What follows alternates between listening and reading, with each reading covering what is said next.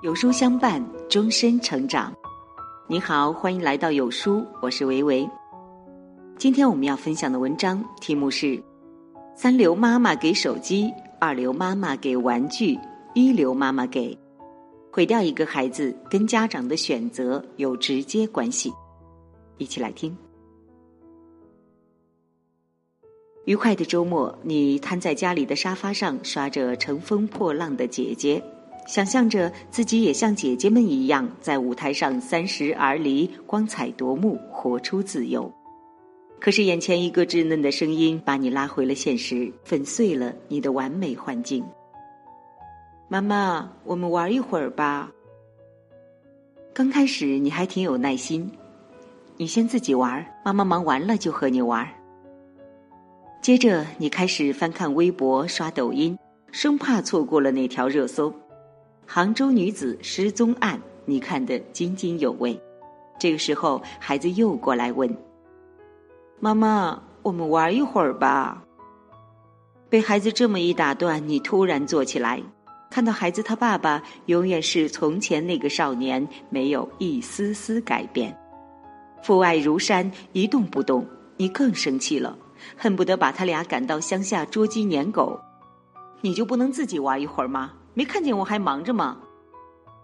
孩子被你委屈的吼走了，自顾自的玩着，再也没有打扰谁。夜晚望着孩子熟睡的脸，忘了白天他烦人的样子，静静的出神。你开始自责，以后不能这么对他了，要好好爱他，好好陪着他。第二天天亮了，昨晚的一切就像梦一样醒了。你还是忍不住冲他发了脾气。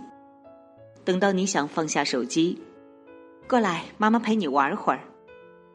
孩子已经长大了。妈，我快考试了，没时间玩。妈妈，我还要陪女朋友呢，没有时间玩。妈，我在出差呢，没时间玩。后来你后知后觉，发现孩子环绕在膝下的时间，总共也就那么几年。时间对任何人都是公平的，你愿意牺牲你的时间去陪他，他就会抽出空来陪你。当我们错过了陪孩子的成长时光，便真的错过了。网上流传着这么一句话：“三流妈妈给手机，二流妈妈给玩具。”邻居蔡大姐总是向我抱怨，不知道如何和自己家的孩子相处，一度觉得自己很失败。明明自己什么东西都给他最好的，也花了不少时间陪他，可是孩子始终和他不亲近，甚至对他有些冷淡。了解完他和孩子的相处之道，我恍然大悟：孩子疏远他绝不是偶然。他所谓的花时间陪孩子，就是给孩子喜欢的玩具，让他自己在客厅玩耍。而他自己躺在旁边的沙发上玩着手机，压根儿就不会主动和孩子对话沟通。孩子稍微多问他几个问题，心情好了耐心回答，心情不好便不耐烦。去去去，问你爸去！这一天天的，就你事儿多。大多数家长口中的陪伴，真的只是陪而已，甚至连单纯的陪也陪不好。奥巴马在竞选总统期间也曾自豪地说：“我未必是一个好总统，但我一定是个好父亲，因为在长达二十一个月的竞选时间里，我从来没有错过一次女儿们的家长会。从议员到总统，无论身居什么样的位置，有多忙碌，增加了多少工作量，奥巴马总会抽出时间，尽量陪伴在女儿身边。”每天晚上都会和女儿们共进晚餐，并且耐心的回答孩子们的各种问题。他和妻子曾是最忙碌的父母，但依然可以在有限的时间给予孩子们高质量的陪伴。哪怕每天十五分钟给孩子讲个故事、玩个游戏、搭个积木，孩子的童年也会因为你的陪伴更加精彩，人格也更加完善。我不会做一辈子的总统，但我一辈子都要做好一位父亲。父母和孩子彼此尊重，重视陪伴，努力实现各自的梦想，这或许就是教育的真谛。杂志人物当中有一段对中国网红鼻祖陈珂的采访。自小被父母打发去跟保姆生活，在现实当中孤僻敏感的问题少女陈珂，发现了一个更有安全感的虚拟世界。他把现实中的那些无人理解的情绪诉诸网络。当年陈珂的自创说唱歌曲，复杂的情感生活，是一大部分九零后的青春记忆。陈珂的家境很好，爸爸是药企的老板，妈妈常年在国外度假。父母花在孩子身上的时间少之又少。小学四年级，爸爸将他转至贵族学校，从此父母几乎从他成长的道路上中途退场。武志红说：“没有回应，家也是绝境。”尽管家庭仅仅是陈珂成长过程中的问题之一，但无疑是最巨大、最醒目的。三十多岁的陈珂，他在生活里依旧无法获得安全感。长期被父母忽视的孩子，甚至不敢提出自己的要求，总在担心自己给别人添麻烦。太宰治的那句“生而为人，我很抱歉”，道尽了孩子们的心酸。长大后的他们，对父母也没有多少感激之情，关系疏离且淡薄。妈妈，我英语考了九十七分，全班最高分哦。剩下的那三分错在哪儿了？现在会了吗？爸，您能关心一下我吗？你还想让我怎么关心你？我给你花了那么多钱，我还不关心你吗？可能很多人的童年都有类似这样的经历：考试终于考了第一，家长却质问为什么不是满分。期待表扬的愿望落空，想和爸妈多待在一起，但爸妈总是工作繁忙，无暇顾及。但重要的是，这样的童年说不上有多糟糕，并没有遭受虐待、欺凌或者是抛弃。相比于那些生活在家暴阴影、家庭破裂等各种环境中的小朋友，我们无疑是幸运的。但是，恰恰是那些看似安静的、无害的。不可见的忽视，也可能在多年之后成为无法解开的症结。直到开始不断的进行自我探索，一起回溯原生家庭的时候，某些被遮蔽的真相才会慢慢显露出来。爱的反义词不是恨，而是遗忘和忽略。那种被无视、被遗弃的感觉，足以摧毁一个孩子。有一部分的父母忙于生计，生活本身也有一些问题，让他们自顾不暇，使得他们没有多少精力去关心孩子、照顾孩子的感受。更有甚者，长期冷暴力孩子。这种冷暴力可以是面无表情的忽略和冷漠，也可以是口无遮拦的嘲讽和挖苦。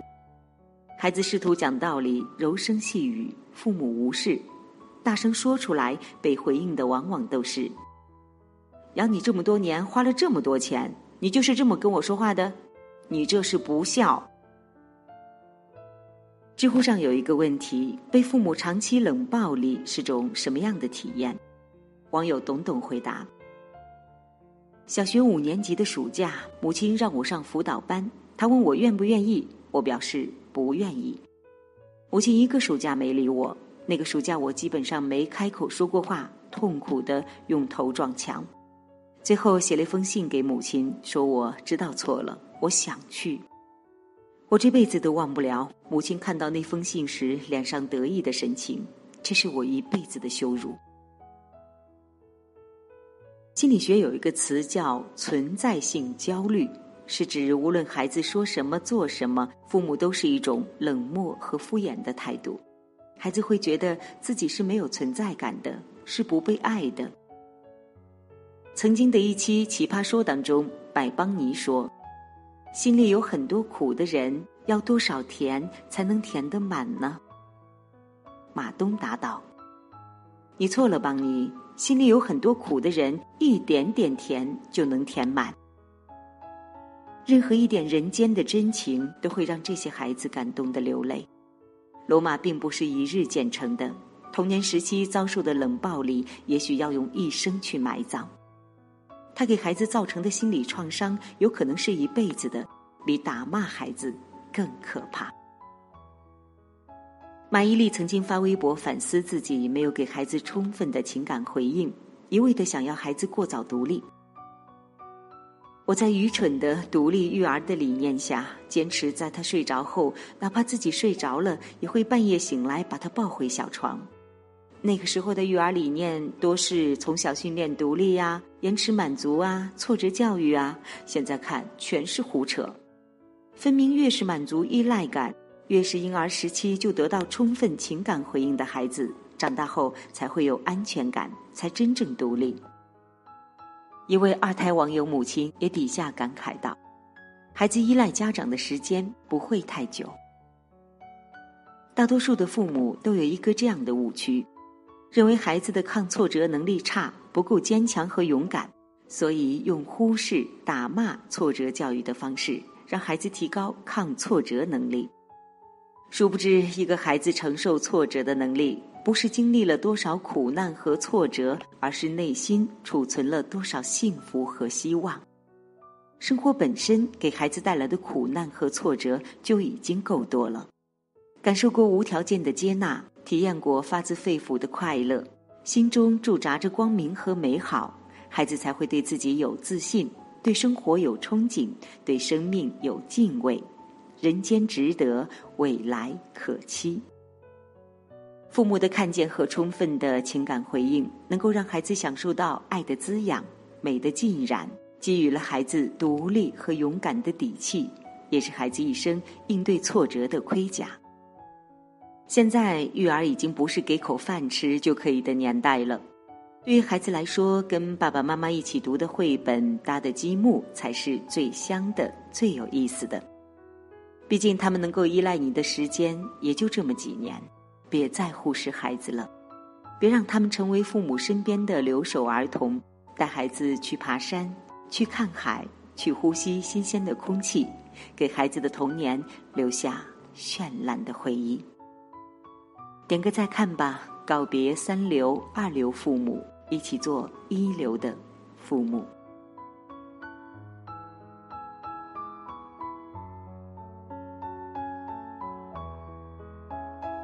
有书君说：“优秀的父母才能够培养出优秀的孩子。”那今天有书君推荐给大家一个育儿平台——有书少年，每天共读一个绘本故事，父母和孩子共同成长。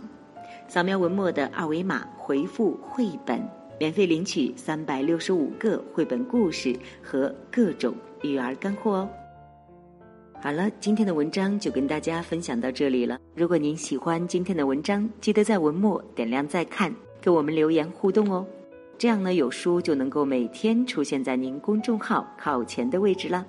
另外呢，长按扫描文末的二维码，在有书公众号菜单免费领取五十二本好书，每天有主播读给你听。明天同一时间，我们不见不散。